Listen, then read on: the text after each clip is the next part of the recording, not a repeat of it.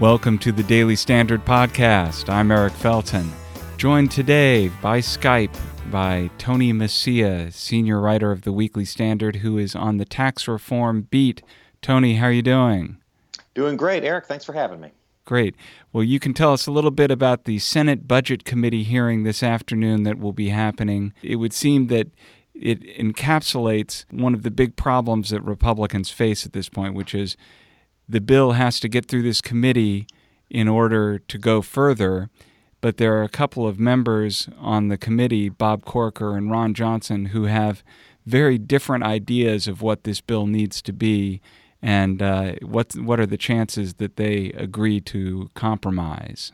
Yeah, I mean it's sort of like a uh, a game show where this whole thing it's got to progress to the next round, and you get to one round, and then you need to move to the next round. And the round today is the you know the hot action in the uh, Senate Budget Committee, uh, like you mentioned. And um, so, I mean, the, the main quest right that we're in right now is to see if Republicans can get this through the Senate. There are 52 Republicans in the Senate.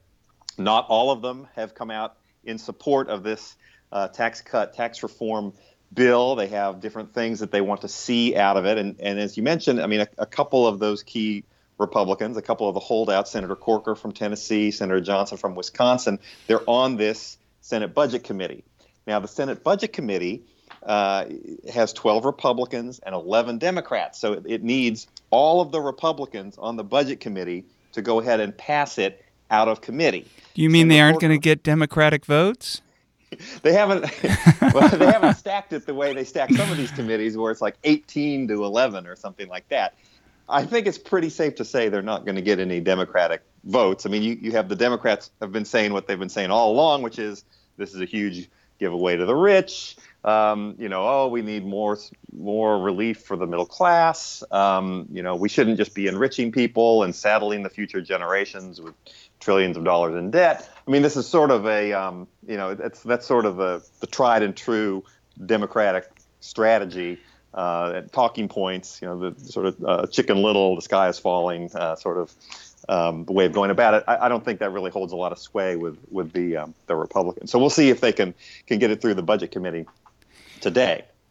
Then, of course, the next point would be, you know, the, the Senate would need to vote on it, the House would need to agree. So th- there are a few more steps uh, in this process. But the process being used is one that protects the the uh, deliberation and vote from a filibuster. Correct. So ordinarily, you would need, in order to break a filibuster, you would need 60 votes. But because of the way that they are uh, going about it, that they've already, you know, sort of set a, a, budget outline, they can they can pass it just on a on a straight majority. They only need 50. Um, as opposed to 60. So they can do it on a party line vote, but the margin for error is is awfully small. So you have people, you have some senators, Senator Corker, Senator Lankford from Oklahoma, Senator Flake from Arizona, who are concerned about the cost uh, of, of the potential tax cuts.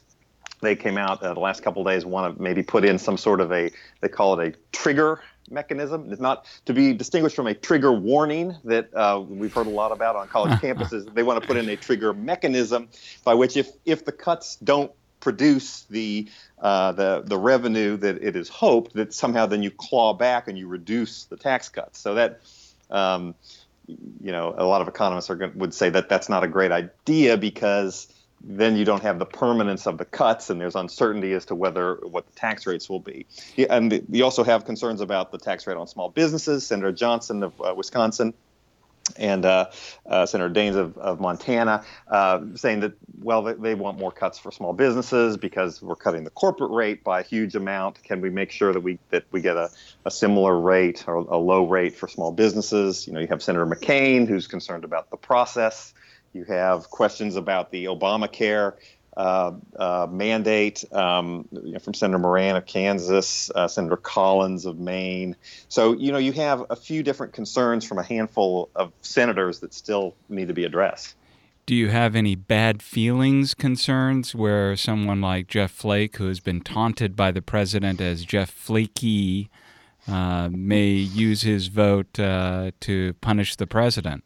That would make, I mean, that's always a dramatic storyline is the personal politics of, of all of this and whose feelings are hurt and who gets punished and who um, who is smooth talking whom. And um, you know Senator Flake says he, he, will cast his vote on the merits and not on the uh, personality. But certainly I mean you can you can say that um, I think it's safe to say that, that President Trump isn't exactly giving out a lot of um, warm fuzzies to a lot of uh, these senators on the fence. I mean, he has his enemies, and he's not necessarily making nice with a lot of them. Although I will say he did come out and praise for um, Senator Paul uh, the other day.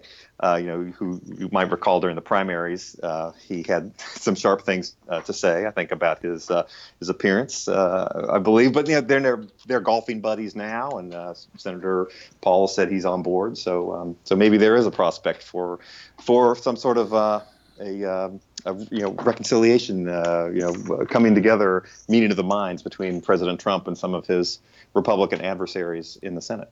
All right. Well, this is the uh, f- perhaps not the first crunch week for tax reform, but uh, one of what will be a few crunch weeks for tax reform if Republicans are to get things done uh, by the end of the year. We'll come mm-hmm. and we'll see whether they manage to pull that off or not. But you know, the next steps. You know, they're looking for a full vote in the Senate by the end of the week, maybe Thursday, maybe Friday, if, they, if things keep going. And then there was even talk. You know, the, the thinking had been, well, they're going to get it. Then they have to go into conference with the House. But there, there's been some talk that maybe if they can work things out, that the House can just vote on the Senate's version, and they don't even have to take it to conference. So, you know, there's still a lot of um, a lot of balls in the air. We'll keep coming back to you, Tony, to keep us updated on tax reform in the weeks to come. Thanks so much for joining us on the Daily Standard Podcast. Thanks a lot. That's it for today's Daily Standard Podcast. I'm Eric Felten. Catch you next time.